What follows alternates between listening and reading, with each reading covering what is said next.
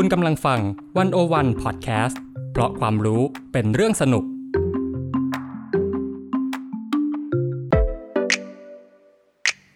One-O-One In Focus เจาะไฮไลท์เด่น เศรษฐกิจสังคมการเมืองทั้งไทยและเทศ โดยกองบรรณาธิการ The One-O-One dot world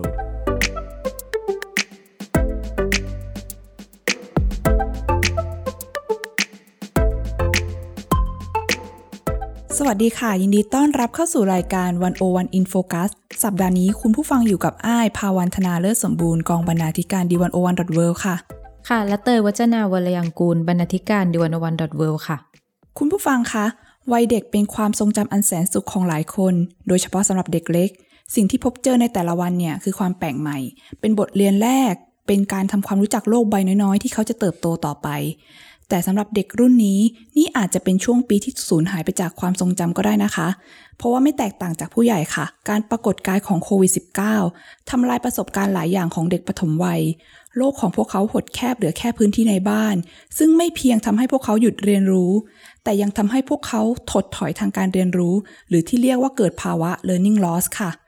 ภาวะนี้อาจจะเป็นจุดเริ่มต้นที่ทำให้เด็กรุ่นนี้เป็น lost generation หากปัญหานี้ไม่ถูกเหลียวแลจากระบบการศึกษา วันโอวันอินโฟกัสสัปดาห์นี้ จึงมาชวนคุยกันเรื่องปัญหาภาวะการเรียนรู้ถดถอยของเด็กปฐมวัย ผลร้ายที่จะตกค้างต่อพัฒนาการของเด็ก บทเรียนการจัดการการศึกษาในภาวะวิกฤต ไปจนถึงทางออกที่จะฟื้นฟูการเรียนรู้ค่ะ โดยจะมองผ่านผลงานชุด Error Childhood การเรียนรู้ที่หล่นหาย ซึ่งเป็นความร่วมมือระหว่างวันโอวันและกองทุนเพื่อความเสมอภาคทางการศึกษาหรือกสศซึ่งเผยแพร่ไปเมื่อช่วงเดือนที่ผ่านมา ในฐานะที่เป็นคนที่ดูแลภาพรวมของ Error Childhood การเรียนรู้ที่หล่นหายเนี่ยอ้าอยากทราบก่อนเลยค่ะพี่เตยว่า ภาวะการเรียนรู้ที่ถดถอยหรือ learning loss เนี่ยมันแปลว่าอะไรคะค่ะก็คำนี้นะคะ learning loss เนี่ยคือ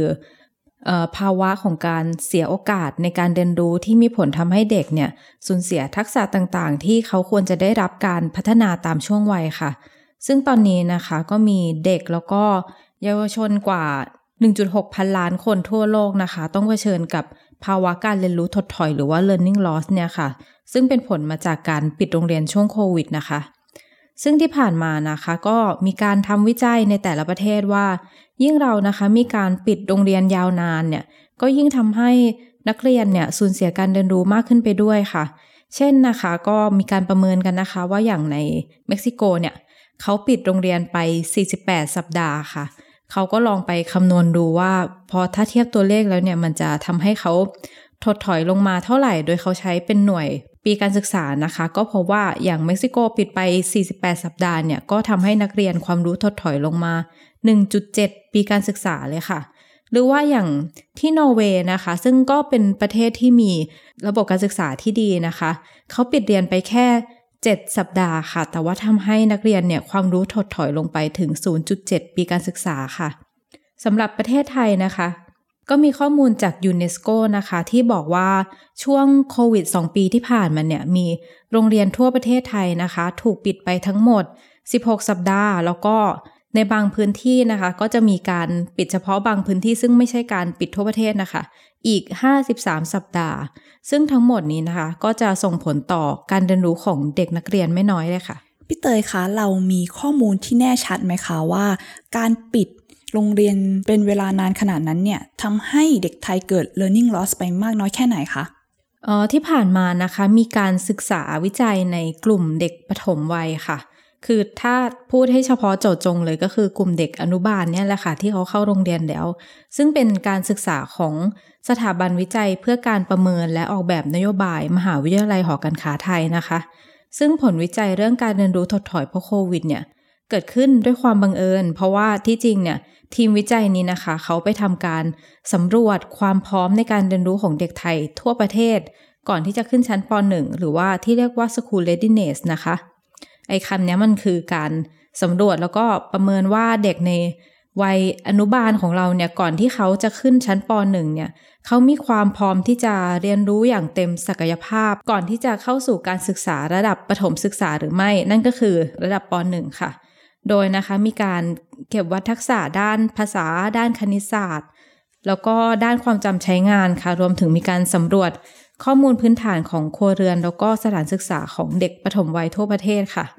แล้วบังเอิญว่าในช่วงที่เขาเก็บข้อมูลเด็กทั่วประเทศอยู่เนี่ย มันก็เกิดโควิดใช่ไหมคะ จนทำให้มีการปิดโรงเรียนในบางพื้นที่ ทางทีมวิจัยก็เลยถือโอกาสเนี้ยเก็บข้อมูลความพร้อมในการเรียนรู้ของเด็กที่โรงเรียนปิดไป จนพบว่าการหยุดเรียนต่อเนื่องกันนานนับเดือนเนี่ยมีผลให้การเรียนรู้ของเด็กปฐมวัยถดถอยลงค่ะ น่าสนใจมากค่ะพี่เตย แต่ว่าถ้าเกิดสมมติให้อ้ายคาดเดาโดยไม่มีข้อมูลเนี่ย จริง ๆ การไม่ได้ไปโรงเรียนนานๆ ก็น่าจะส่งผลกระทบต่อการเรียนรู้อยู่แล้ว แต่งานวิจัยชิ้นนี้เนี่ยให้คำตอบไหมคะว่าผลกระทบของการหยุดเรียนจากโควิดเนี่ยชัดเจนรุนแรงยังไงบ้าง ก็จากที่เรานะคะได้ไปสัมภาษณ์อาจารย์วีระชาติกิเลนทองค่ะ ซึ่งอาจารย์วีระชาติเนี่ยเป็นผอสถาบันวิจัยเพื่อการประเมินและออกแบบนโยบาย ซึ่งเป็นหัวหน้าทีมวิจัยชุดนี้นะคะ เขาก็บอกว่าผลกระทบที่เกิดขึ้นกับเด็กเล็กนั้นอะ มันจะหนักกว่าเด็กวัยอื่น เพราะว่าธรรมชาติการเรียนรู้ของเด็กเล็กเนี่ยเขาต้องเรียนรู้ผ่านการปฏิสัมพันธ์กับคน โดยเฉพาะกับครูนะคะ ฉะนั้นมันก็เลยยากมากที่เด็กเล็กเนี่ยเขาจะเรียนผ่านระบบออนไลน์ แล้วก็เกิดประสิทธิภาพในช่วงที่เขาไปโรงเรียนไม่ได้ค่ะ โดยงานวิจัยนะคะพบว่าสถานการณ์เมื่อโควิดระบาดรุนแรงเนี่ยซึ่งเป็นช่วงที่มีการปิดโรงเรียนยาวนานนะคะ ในภาพรวมเนี่ยเด็กปฐมวัยทั่วประเทศมี ระดับความพร้อมน้อยลง โดยการหยุดเรียนแต่ละวันเนี่ยส่งผลให้เกิดภาวะถดถอยด้านวิชาการประมาณ 99%ค่ะ แล้วก็ถดถอยด้านความจำใช้งานเนี่ยประมาณ 98%ซึ่งอยู่ในระดับที่น่าเป็นห่วงนะคะหรือว่าอีกทางหนึ่งเนี่ยเราสามารถมองได้ว่าประสิทธิภาพของการเรียนออนไลน์เนี่ยเมื่อเทียบกับการเรียนออนไซต์ที่โรงเรียนนะคะ ด้านวิชาการเนี่ย การเรียนออนไลน์มีประสิทธิภาพประมาณ 1%ค่ะ แล้วก็ด้านความจำใช้งานเนี่ยมีประสิทธิภาพประมาณ 2%แต่ว่าจากงานวิจัยนะคะ ไม่พบหลักฐานว่าการปิดเรียนเนี่ยส่งผลเสียต่อทักษะด้านพฤติกรรมของเด็กปฐมวัยอย่างมีนัยสำคัญค่ะ นอกจากนี้นะคะ พวกเขายังพบว่าความยากจนหรือว่าร่ำรวยของครอบครัวเนี่ยส่งผลต่อความพร้อมของเด็กเล็ก นั่นหมายความว่าถ้าเป็นเด็กจากครอบครัวยากจนนะคะ เขา มีค่าเฉลี่ยความพร้อมต่ำกว่าเด็กจากครอบครัวรวยค่ะ แล้วก็ยิ่งครอบครัวเขารวยมากขึ้น เด็กก็จะมีความพร้อมมากขึ้นตามลำดับค่ะ เมื่อกี้พอฟังพี่เตยเล่าข้อมูลแล้วเนี่ย ฟังเป็นตัวเลขแล้วดูน่ากลัวมากเลยนะคะค่ะแต่ว่าไอ้ายอยากรู้ค่ะว่าภาวะถดถอยเหล่านี้เนี่ยถ้าพูดให้มันเป็นตัวอย่างแบบเป็นรูปธรรมเนี่ยมันมีอะไรบ้างคะพี่เตย ค่ะก็ในสปอตไลท์ชุดนี้นะคะ มีผลงานชิ้นหนึ่งที่ได้ไปคุยกับ คุณครูอนุบาลแล้วก็ผู้ปกครองนะคะ ที่เขามีลูกเล็กแล้วเขาก็ลูกเขาเนี้ยได้รับผลกระทบจากโควิด คือผู้เขียนเนี่ยคือคุณพิมพ์ชนกนะคะ ก็ในเรื่องนะคะ คุณพิมพ์ชนกได้ไปคุยกับคุณเอซึ่งเป็นนามสมมุตินะคะ คุณเอเนี่ยเป็นคุณครูสอนชั้นอนุบาลในโรงเรียนอินเตอร์แห่งหนึ่ง แล้วก็พอโรงเรียนปิดไปช่วงโควิดใช่ไหมคะ พอโรงเรียนเปิดกลับมาแล้วเนี่ย เด็กๆ ก็ได้กลับมาเข้าชั้นเรียนอีกครั้ง คุณเอเนี่ยเขาก็สังเกตเห็นความเปลี่ยนแปลงของนักเรียนค่ะ เขาบอกว่าสิ่งที่เห็นได้ชัดเจนก็คือจะมีเรื่องพัฒนาด้านร่างกายของเด็กๆ นั้นช้ากว่าปกติค่ะ เช่น เรื่องการใช้กล้ามเนื้อมัดใหญ่ หรือว่าการหัดปีนป่ายเครื่องเล่นหรือว่ากิจกรรมกลางแจ้งเนี่ยเด็กก็ทำได้ช้าลงไปพอสมควร โดยคุณเอบอกว่า โดยทั่วไปแล้วเด็กวัยนี้เขาจะสามารถยืนขาข้างเดียวก้าวกระโดดหรือว่าเดินบนเส้นตรงได้ แต่ว่าสิ่งเหล่านี้นะคะ กับถดถอยลงไปอย่างเห็นได้ชัดหรือว่า ในกล้ามเนื้อมัดเล็กที่พัฒนาได้จากการให้เด็กจับดินสอเนี่ยเขาก็พบว่าเด็กหลาย ๆ คนเนี่ยจับดินสอผิด เพราะว่าการเรียนผ่านคอมพิวเตอร์หรือว่า iPad เนี่ยทำให้เด็กไม่ค่อยได้ใช้มือจับดินสอหรือว่า ไม่ค่อยได้ทำกิจกรรมที่มีในโรงเรียนอย่างการปั้นดินน้ำมันที่จะช่วย ฝึกกล้ามเนื้อมัดเล็ก ให้มือของเด็ก ๆ ได้เต็มที่ค่ะ นอกจากนี้นะคะ พอเด็กเนี่ยได้ใช้เวลาอยู่แต่ในบ้านเป็นเวลานาน ไม่ค่อยได้ออกไปข้างนอกอะ่ะทำให้เขาใช้ร่างกายได้ไม่ค่อยเต็มที่ คุณเอก็บอกว่านักเรียนของเขาบางคนเนี่ยยังใส่ Pampers อยู่เลยทำให้บางคนเนี่ยขากาง เนื่องมาจากการใส่ Pampers เป็นเวลานานค่ะอืมค่ะ แล้วสำหรับเอ่อพัฒนาการด้านวิชาการนะคะ คุณเอเนี่ยเขาก็ตั้งข้อสังเกตว่าพัฒนาการของเด็กๆเนี่ย แต่ละคนจะแตกต่างกันออกไปขึ้นอยู่กับว่า ครอบครัวเนี่ยให้ความสำคัญแล้วก็ทุ่มเทเวลาในการสอนให้ลูกหลานแค่ไหนนะคะ อย่างคุณเอซึ่งเป็นคุณครูนะคะ เขาบอกว่าเวลาให้เด็กๆนับเลขหรือว่าเขาถามคำถามบางคำเนี่ย เด็กบางคนก็จะตอบได้หรือว่านับเลขถอยหลังให้ฟังได้ หรือบางคนก็เขียนชื่อตัวเองได้โดยที่คุณครูเนี่ยยังไม่ได้สอน เป็นเพราะว่าที่บ้านเนี่ยก็คอยฝึกให้ตลอดเวลา แม้ว่าจะมีการเรียนออนไลน์นะคะ แต่ว่าเด็กบางคนเนี่ยคือทำไม่ได้เลย นับเลขไม่ได้เลยค่ะ ก็มีหลายเรื่องที่ส่งผลกระทบต่อเด็กเล็กนะคะ ไม่ว่าจะเป็นเรื่องของพัฒนาการทางด้านร่างกาย หรือว่าพัฒนาการทางด้านวิชาการ แต่มีอีกเรื่องหนึ่งที่ไอ้คิดขึ้นมาได้เร็วๆค่ะ คือเรื่องเกี่ยวกับการแสดงออกทางสังคม ว่าช่วงที่หยุดเรียนไปเนี่ย มันส่งผลต่อทักษะทางสังคมของเด็กๆ บ้างไหมคะพี่เตยค่ะก็เอ่ออย่างในงานที่ยกขึ้นมานะคะเขาก็มีเป็นข้อสังเกตของครูอีกคนนะคะคือชื่อครูแตนนะคะ ซึ่งเป็นครูชั้นอนุบาลของโรงเรียนรัฐขนาดเล็กแห่งหนึ่งในกรุงเทพนะคะครูแตนเนี่ยพบว่าพอเด็กกลับมาเข้าชั้นเรียนแล้วเนี่ยทักษะการเข้าสังคม เช่นเรื่องการต่อแถวการอยู่ร่วมกับเพื่อนเนี่ยก็ลดน้อยลงจนเห็นได้ชัดค่ะ เช่นเด็กบางคนนะคะ เขาไม่รู้ว่าเขา จะบอกสิ่งที่ตัวเองต้องการเนี่ยให้คนอื่นรู้ได้ยังไง คือพออยากได้อะไรก็กรีดขึ้นมาก่อน แล้วก็ไม่รู้จักการรอคอย รู้ว่าถ้ามีเพื่อนเนี่ยรอต่อแถวอยู่ก็ผลักเพื่อนออกไปจากแถวหรือว่าแทรกแถว ซึ่งครูเนี่ยก็มีหน้าที่ต้องทำให้เด็กๆ เนี่ย รู้ว่าเขาทำอย่างนั้นในสังคมไม่ได้ แต่เขาก็บอกนะคะว่าเรื่องพวกนี้ที่จริงสอนเด็กสักสองสัปดาห์ พวกเขาก็เข้าใจแล้วค่ะ แล้วก็มีอีกเรื่องหนึ่งนะคะที่ครูแตนเนี่ย เพิ่งมารู้หลังจากที่ได้สอนเด็กเล็กหลังจากที่มีการปิดเรียนเพราะโควิดนะคะ คือเด็กส่วนใหญ่เนี่ยออกเสียงไม่ถูก เป็นเพราะว่าคู่สนทนาของเด็กๆส่วนใหญ่เนี่ยเขาใส่หน้ากากอนามัยตลอดเวลาทำให้เด็กมองไม่เห็นปาก แล้วเขาไม่รู้ว่าเขาจะออกเสียงคำคำนี้ยังไงเขาไม่เห็นตัวอย่างที่ถูกต้องทำให้ ไม่สามารถเรียนรู้การพูดแล้วก็การออกเสียงที่ถูกต้องได้ค่ะ เวลาครูแตนเจอเด็กที่ออกเสียงไม่ชัด หรือว่าพูดคำบางคำไม่ได้เนี่ยค่ะครูแตนก็เลยบอกว่าก็ก็ให้เด็กสวมหน้ากากไว้เพื่อความปลอดภัยใช่ไหมคะ แล้วก็ครูเนี่ยจะเป็นคนถอดหน้ากาก แล้วก็ค่อยๆพูดให้เด็กเขาเห็นรูปปากในการออกเสียงเขาจะได้เรียนรู้ค่ะ ซึ่งก็เรื่องพวกนี้ก็ใช้เวลาไม่นานนะคะ เด็กเขาก็จะเข้าใจค่ะ เพราะว่าเด็กเนี่ยเป็นช่วงวัยที่กำลังจดจำค่ะ ถ้าสอนไปแล้วเขาก็จะก็จะเริ่มจำได้ค่ะค่ะ แล้วก็สำหรับครูแตนเนี่ยก็บอกว่านอกจากเรื่องเข้าสังคมนะคะเขาก็เขาก็เห็นเหมือนกันนะคะว่าทักษะความรู้เนี่ยมันก็หดหายไปอย่างรวดเร็วด้วย เพราะว่าเขามองเห็นว่าข้อจำกัดเนี่ยคือ ผู้ปกครองของเด็กหลายครอบครัวเนี่ยไม่มีความพร้อมที่จะสอนลูกหลานตัวเอง ระหว่างที่ลูกเนี่ยต้องเรียนออนไลน์ เพราะว่าโรงเรียนปิดค่ะครูแตนเล่านะคะว่าสมัยที่สถานศึกษาเนี่ยยังให้เรียนออนไลน์นะคะครูแตนเคยไปเยี่ยมเด็กที่อยู่ใน ย่านชุมชนนะคะ แล้วก็เห็นว่าส่วนใหญ่เนี่ย ผู้ปกครองก็ให้เด็กอยู่กับมือถือเป็นเวลานานแล้วคะหรือว่าต่อให้เด็กวิ่งออกนอกบ้านนะคะ ไปเล่นกับเพื่อนเนี่ย เด็กก็ยังหยิบมือถือติดมือไปเล่นกับเพื่อนด้วยค่ะ ซึ่งครูเขาบอกว่าบางเรื่องเนี่ยเป็นสิ่งที่ต้องมาเรียนรู้กันในชั้นจริง ๆ มาว่าตอนเรียนออนไลน์เนี่ย ครูเนี่ยก็พยายามจะดัดแปลงหาวิธีการต่างๆนะคะ ให้ เหมาะสมกับการเรียนรู้ของเด็กแล้วค่ะ เช่นให้เกมเด็กไปเล่นที่บ้าน แต่สุดท้ายแล้วนะคะ ถึงที่สุดแล้วเนี่ย ถ้าผู้ปกครองไม่มีเวลามาดูแลลูกหลานหรือว่ามาคอยเล่นด้วยมันก็ทำให้ไม่เกิดการส่งเสริมการเรียนรู้เท่าที่ควรค่ะ ค่ะ พอฟังดูแล้วเนี่ยดูเหมือนว่าพอเปิดเทอมมาเราก็สามารถฟื้นฟูทักษะต่างๆ ของเด็กให้เป็นไปตามพัฒนาการได้ แต่ก็น่ากังวลเหมือนกันนะคะพี่เตยว่าในระยะยาวเนี่ย learning loss ที่เกิดขึ้นจะส่งผลอย่างไรบ้างไหมคะ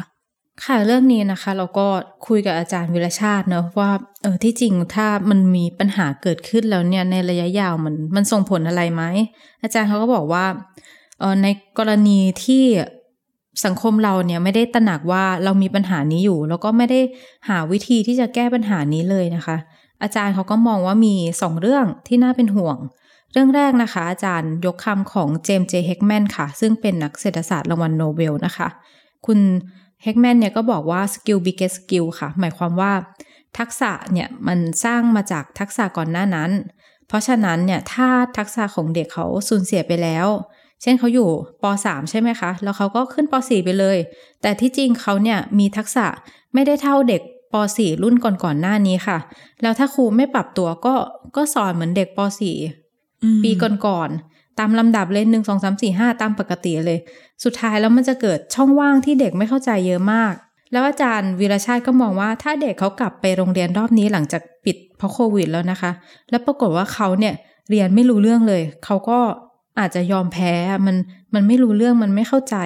หรืออาจจะทำให้เขาไม่อยากเรียนหรือไม่เรียนไปเลย ดังนั้นครูเนี่ยต้องตระหนักว่าระดับทักษะของเด็กตอนเนี้ย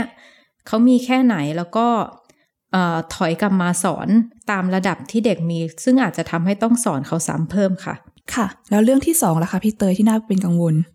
ค่ะเรื่องที่สองที่อาจารย์วิรชาติบอกไว้นะคะ ก็ในระยะยาวถ้าเราไม่ได้ทำอะไรเลยแล้วสมมุตินะคะว่ามีคนอยู่สามคน คนแรกเนี่ยเป็นคนที่เรียนจบไปก่อนที่จะมีโควิด ไม่ได้รับผลกระทบ คนที่สองเนี่ยเป็นคนที่โดนช่วงโควิด ไปเต็มๆเลย แล้วก็คนที่สามเนี่ย โตมาทีหลังไม่โดนโควิด เป็นเด็กสามรุ่นนะคะ แล้วคนสามคนนี้เขาไปอยู่ในตลาดแรงงานพร้อมกัน คนที่เจอโควิดตอนเรียนเนี่ย ซึ่งเขามีทักษะตั้งแต่เริ่มแรกน้อยที่สุด แล้วก็เขาไม่สามารถพัฒนาทักษะได้ตามลำดับใช่ไหม เขาก็จะสวยใช่ไหม แล้วคนนี้ก็คือจะกลายเป็น lost generation คือเขาสู้คนรุ่นก่อนหน้านั้น หรือว่าคนรุ่นหลังไม่ได้ แล้วในตลาดแรงงานเนี่ย คือเขาไม่มาดูหรอกว่า โอ้คุณเป็นเด็กรุ่นโควิด หรือว่าคุณจบรุ่นไหน ซึ่งอาจจะทำให้มีปัญหาเวลาไปทำงานได้ ถ้าเราไม่ได้มีการแก้ปัญหาตั้งแต่ต้นนะคะ ค่ะ แล้วลองนึกภาพนะคะว่า ในช่วงสองปีมาเนี้ยเรามีเด็กจำนวนเท่าไหร่ที่เจอโควิด ไม่ใช่เฉพาะเด็กเล็กนะคะ แต่ว่าเด็กทั้งหมดที่อยู่ในระบบการศึกษา เขาโดนไปเท่าไหร่ ซึ่งมันน่าจะส่งผลต่อผลิตภาพของประเทศในอนาคต นี่เป็นเหตุค่ะว่าทำไมเราต้องใส่ใจเรื่องการฟื้นฟูการเรียนรู้ค่ะ ค่ะ ฟังดูแล้วเนี่ยเป็นเหมือนภัยเงียบเหมือนกันเนาะเรื่องแบบนี้ แล้วทางออกของปัญหาเราจะทำอะไรได้บ้างล่ะคะพี่เตย ก็มีเป็นข้อเสนอของอาจารย์วีระชาตินะคะ เขาบอกว่าถ้าอย่างในระยะสั้นเนี่ย คืออาจารย์เขาก็แนะนำว่าให้ทำ summer camp คือให้เด็กมาเรียนช่วงปิดเทอม เช่นถ้าถ้าเชื่องานวิจัยของอาจารย์ชิ้นนี้ค่ะ ซึ่งเขาก็ได้ตัวเลขออกมาว่าการเรียนรู้ของเด็กเนี่ย ถ้าโรงเรียนปิดไปเท่านี้ความรู้ของเด็กการเรียนรู้ก็จะหายไปประมาณ 6 เดือน แล้วแต่ละปีเนี่ยเราจะมีปิดเทอมใหญ่ครั้งละ 2 เดือนใช่ไหมคะค่ะ นั่นหมายความว่าจะต้อง มีการสอนซ้ำสามปีเพื่อให้ได้กลับมาหกเดือน โดยที่ถ้าจะทำ summer camp เนี่ยก็อาจจะต้องเลือกสอนเฉพาะเรื่องที่สำคัญจริง ๆ ซึ่งอาจจะทำให้ใช้เวลาได้น้อยลง แล้วก็อาจารย์แนะนำว่าควรทำในโรงเรียนที่มีเด็กยากจนหรือว่าในชนบทค่ะ เพราะว่าสำหรับเด็กในเมืองหรือว่าเด็กที่มีฐานนั้นเนี่ยเขาอาจจะสามารถเข้าถึงการเรียนรู้รูปแบบอื่น ๆ ได้ง่ายกว่าค่ะ อันนี้เป็นแผนระยะสั้นเนาะแล้วถ้าเกิดสำหรับระยะยาวล่ะคะ เราควรจะเตรียมตัวแก้ปัญหานี้ยังไงบ้าง ค่ะในระยะยาวที่จริงก็เป็นเรื่องใหญ่นะคะ อาจารย์วิรชาติก็บอกว่า สิ่งที่เราต้องทำคือการยกระดับคุณภาพการศึกษาค่ะ เพราะว่าอาจารย์เขามองว่าเรื่องที่เขาไม่แน่ใจก็คือ ถ้าวันที่เกิดโควิดเนี่ยถ้าตอนนั้นมุมมองทางการเมืองแล้วก็สังคมของเราเนี่ยอยู่ในโหมดการกระจายอำนาจมากกว่านี้ เราจะสามารถเปิดเรียนได้มากกว่านี้หรือเปล่า ซึ่งก็เป็นคำถามที่ไม่มีใครตอบได้นะคะ ซึ่งอาจารย์เขาเชื่อว่าการจะพัฒนาคุณภาพของการศึกษาเนี่ย สุดท้ายแล้วเราต้องกระจายอำนาจ ต้องมีความเชื่อว่าคนท้องถิ่นจะตัดสินใจได้ดีกว่า ซึ่งการกระจายอำนาจทางการศึกษามันไม่ได้หมายความว่าเอาใครอยากสอนอะไรก็สอนไปเลยใช่ไหมคะ เพราะสุดท้ายแล้วเนี่ย คุณต้องสอนในสิ่งที่มีประโยชน์แหละ แล้วก็เชื่อว่าผู้ปกครองเนี่ย พร้อมจะเป็น stakeholder ที่สำคัญในการเข้ามาพัฒนาหลักสูตร แล้วก็สร้างการศึกษาที่เหมาะสมกับพื้นที่ค่ะ อาจารย์เขาก็มองนะคะว่าคือที่ผ่านมามันไม่รู้ว่าเป็นเพราะแนวคิดแบบรวมศูนย์ของบ้านเราหรือเปล่า มันเลยทำให้มีการสั่งปิดโรงเรียนแบบหน้ากระดาน คือสั่งปิดไปเพราะอาจจะกลัวที่จะต้องรับผิดชอบหรือเปล่า ซึ่งถ้าเรามีการกระจายอำนาจมากพอนะคะ แล้วก็ผู้ปกครองเนี่ยได้มีส่วนร่วม แล้วก็ทุกคนพร้อมรับผิดชอบร่วมกัน ที่จริงแล้วสุดท้ายเนี่ยเด็กเราน่าจะได้ไปโรงเรียนมากกว่านี้หรือเปล่า เช่นว่าพื้นที่ไหนที่การระบาดไม่รุนแรงที่จริงเขาสามารถไปโรงเรียนได้นะ แต่พอคำสั่งส่วนกลางเนี่ยก็ออกมาว่าให้ปิดไปเลยทั้งประเทศ ก็ทำอะไรไม่ได้ใช่ค่ะ เด็กก็คือคนที่ได้รับผลเสียค่ะ นั่นก็เป็นความเห็นของอาจารย์วิรชาตินะคะ ที่จริงในสปอตไลน์นี้ยยังมีวงเสวนาสาธารณะค่ะ ที่เราเนี่ยมาชวนคุยกันเรื่องการฟื้นฟูการศึกษาจากภาวะ learning loss เนี่ยค่ะ ซึ่งก็มีการร่วมกันนำเสนอทางออกไว้หลายรูปแบบ ซึ่งถ้าหากสนใจเรื่องนี้นะคะ สามารถไปตามอ่านได้เพิ่มเติม ซึ่งเรามีการสรุปความจากวงที่พูดคุยกันไว้แล้วค่ะไอชอบประโยคนี้มากเลยค่ะพี่เตยที่บอกว่าโควิด สะท้อนให้เราเห็นปัญหาว่า ถ้าการศึกษาของเรากระจายอำนาจมากกว่านี้ อาจทำให้เรารับมือปัญหาได้ดีกว่านี้ เพราะที่ผ่านมาเนี่ยพอได้ยินเสียงจากครูหน้างาน โรงเรียนของต่างพื้นที่แต่ละต่าง ๆ เนี่ยเขาสิ่งที่เขาอยากได้ก็คือการกระจายอำนาจให้เขาสามารถสั่งการได้เองเนี่ยแหละค่ะ ค่ะใช่ค่ะ พอเกิดโควิดขึ้นนะคะ คนในระบบการศึกษาเนี่ยเขาก็คุยกันเยอะนะคะ เรื่องการกระจายอำนาจ เพราะว่าเขาอยากได้อำนาจในการตัดสินใจในพื้นที่ของตัวเอง ซึ่ง เรื่องนี้นะคะเราก็มีผลงานอีกชิ้นหนึ่งในสปอตไลท์ซึ่งเป็นบทสัมภาษณ์ อาจารย์สุกรีนาคแยมนะคะ ซึ่งอาจารย์เนี่ยเป็นอาจารย์อยู่ที่สาขารัฐประศาสนศาสตร์ วิทยาลัยการปกครอง มหาวิทยาลัยมหาสารคามค่ะ ซึ่งเป็นอาจารย์ที่สนใจศึกษาเรื่องการกระจายอำนาจค่ะ ค่ะ ค่ะ โดยอาจารย์สุกีนะคะ มองว่าในช่วงที่โควิดระบาดเนี่ยแล้วมีการสั่งเปิดปิดโรงเรียนพร้อมกันทั่วประเทศ ในขณะที่ความรุนแรงของการระบาดในแต่ละพื้นที่มันไม่เท่ากันเนี่ย มันก็สะท้อนปัญหาที่ว่าส่วนกลางเนี่ยไม่เข้าใจบริบทในพื้นที่ หรือว่าการที่ส่วนกลางเนี่ย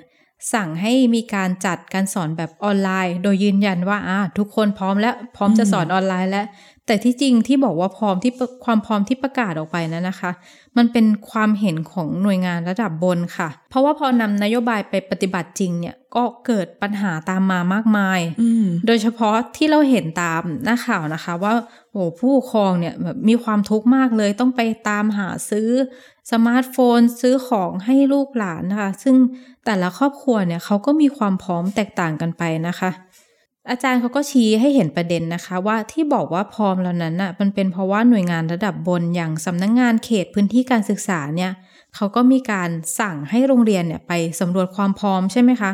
คะแต่ว่าภายใต้โครงสร้างที่มันเป็นสายบังคับบัญชาแบบแนวเด่นเนี่ยที่มีผู้สามารถให้คุณให้โทษแก่โรงเรียนนั้นได้ โรงเรียนเขาจะกล้าพูดไหมว่าเราไม่พร้อม เออจริงเนาะใช่เราก็เอออะพร้อมพร้อมพร้อมก็ได้เพราะว่าระดับบนก็สั่งการลงมาแล้วก็คงปฏิเสธไม่ได้ว่าไม่พร้อมใช่ทำนองค่ะนี้นะคะ แล้วถ้าเกิดจะทำให้เกิดการกระจายอำนาจทางการศึกษาขึ้นจริง ๆ เนี่ย อาจารย์ได้บอกไหมคะว่าเราควรจะเริ่มต้นจากจุดไหนคะที่จริงก็เป็นเรื่องยากนะ เป็นเรื่องที่เราพยายามคุยกันมานานแล้วมาก ซึ่งอาจารย์สำหรับอาจารย์สุกีนะคะ ก็เลยมีเป็นข้อเสนอเบื้องต้นก่อน 3 เรื่องนะคะ คือเรื่องแรกเนี่ย อาจารย์มองว่าเราต้องมาพูดคุยกันเรื่องโครงสร้างระบบการบริหารแบบแนวดิ่งแนวราบ คืออย่างที่เป็นในปัจจุบันอะมันเป็นแบบแนวดิ่ง เราต้องนำประเด็นเรื่องโครงสร้างทางการบริหารเนี่ยมาทำความเข้าใจร่วมกัน แล้วก็ควบคู่กับเรื่องความเข้าใจเกี่ยวกับอาประเภทหรือว่ารูปแบบของการกระจายอำนาจว่าที่จริงอะมันมันเป็นยังไงแล้วเราจะทำแบบไหนค่ะ ข้อ2นะคะก็คือการพิจารณาว่า ภายใต้โครงสร้างระบบการบริหารแบบแนวดิ่ง หรือว่าแนวราบเนี่ยอำนาจจะถูกจัดสรรในลักษณะใด เช่น เรื่องการแบ่งอำนาจ การมอบอำนาจหรือว่าจะเป็นการโอนอำนาจค่ะ ข้อ 3 ก็คือการทำให้เห็นว่ามันมีการกระจายอำนาจเกิดขึ้นจริง ๆ หรือเปล่าหรือว่าเป็นแค่บอกว่าอะฉันกระจายอำนาจแล้วนะ แต่ว่าพอมาดูหน้างานจริง ๆ มันไม่ได้กระจาย ซึ่งเราเนี่ยต้องทำให้ผู้คนในระบบเห็นพื้นที่ของอำนาจ อย่างอำนาจในการบริหารงานบุคคล แล้วก็อำนาจในการจัดสรรทรัพยากรค่ะ โดยเฉพาะอำนาจในการบริหารงานบุคคลนะคะ ต้องครอบคลุมเรื่องการสรรหา การบรรจุแต่งตั้งการยกย้าย ต้องทำให้เห็นว่าในมิติของการกระจายอำนาจนะคะ จะจัดสรรให้ใครอย่างไร อาจารย์เขามองว่าถ้าเรามีการเปิดพื้นที่ เพื่อทำความเข้าใจ 3 ประเด็นที่ว่ามานี้นะคะ มันจะเป็นเงื่อนไขสำคัญที่จะทำให้เกิดการกระจายอำนาจค่ะ ซึ่งพอ เกิดการเปิดพื้นที่ถกเถียงคุยกันจนเข้าใจวิธีคิดแล้วก็ทิศทางของการกระจายอำนาจร่วมกันแล้ว มันก็จะนำไปสู่การพัฒนาทางเลือก หรือว่าทางออกเชิงนโยบายเกี่ยวกับการกระจายอำนาจทางการศึกษาได้ค่ะ ค่ะ และนี่ก็เป็นเนื้อหาส่วนหนึ่งจากผลงานชุด e r r o r Childhood การเรียนรู้ที่หล่นหายนะคะสำหรับคุณผู้ฟังที่สนใจจะศึกษาต่อหรืออ่านต่อเนี่ย สามารถเข้าไปอ่านได้ที่เว็บไซต์ d101.world ค่ะ และเช่นกันค่ะ สำหรับคุณผู้ฟังที่สนใจฟังตอนอื่นๆ ของ101 In Focus สามารถรับชมรับฟังได้ทางเว็บไซต์ d101.world เช่นกันค่ะ แต่สำหรับวันนี้เราสองคนต้องขอตัวลาไปก่อน แล้วพบกันใหม่ตอนหน้า สวัสดีค่ะ สวัสดีค่ะ